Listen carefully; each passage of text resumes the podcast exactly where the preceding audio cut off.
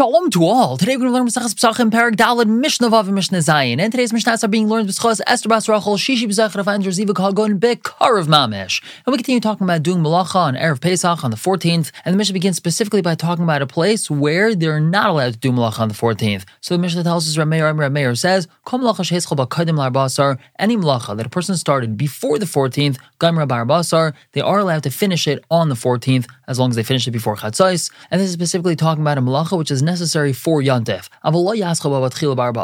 But they're not allowed to start the Melacha on the fourteenth, even though they do have time to finish it before Chatzos. Now, the Chachamim say,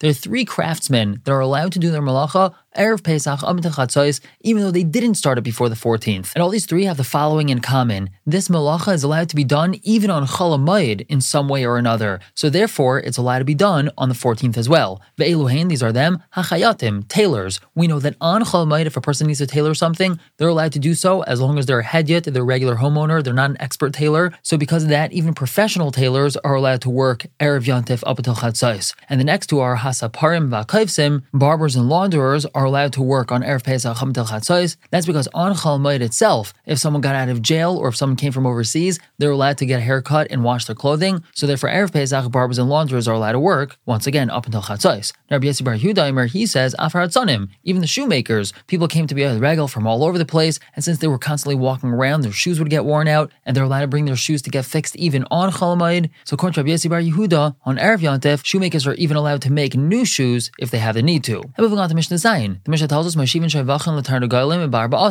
the fourteenth, one is allowed to place an egg underneath the chicken so that the chicken can warm it up and eventually hatch into a cute little chicklet.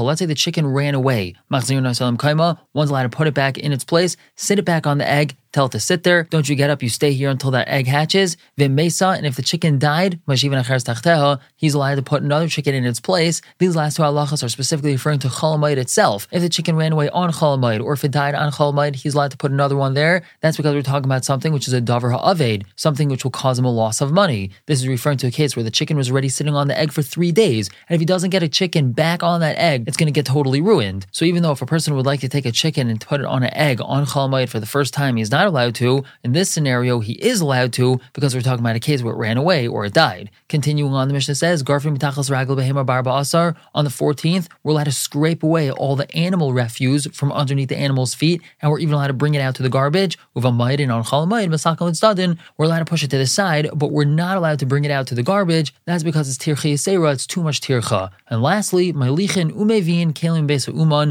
Yontef, we are allowed to bring kelim to and from the craft house. We're bringing them to the craftsman's house to get them fixed. We're bringing them from the craftsman's house because he had just made them or he had fixed them. And this is Afal Pisha Animal Tzarech HaMoed, even though the Kli is not necessary for Chol HaMoed. We're going to stop here for the day. Pick up tomorrow with Mishnah Ches and Tess. For now, everyone should have a wonderful day.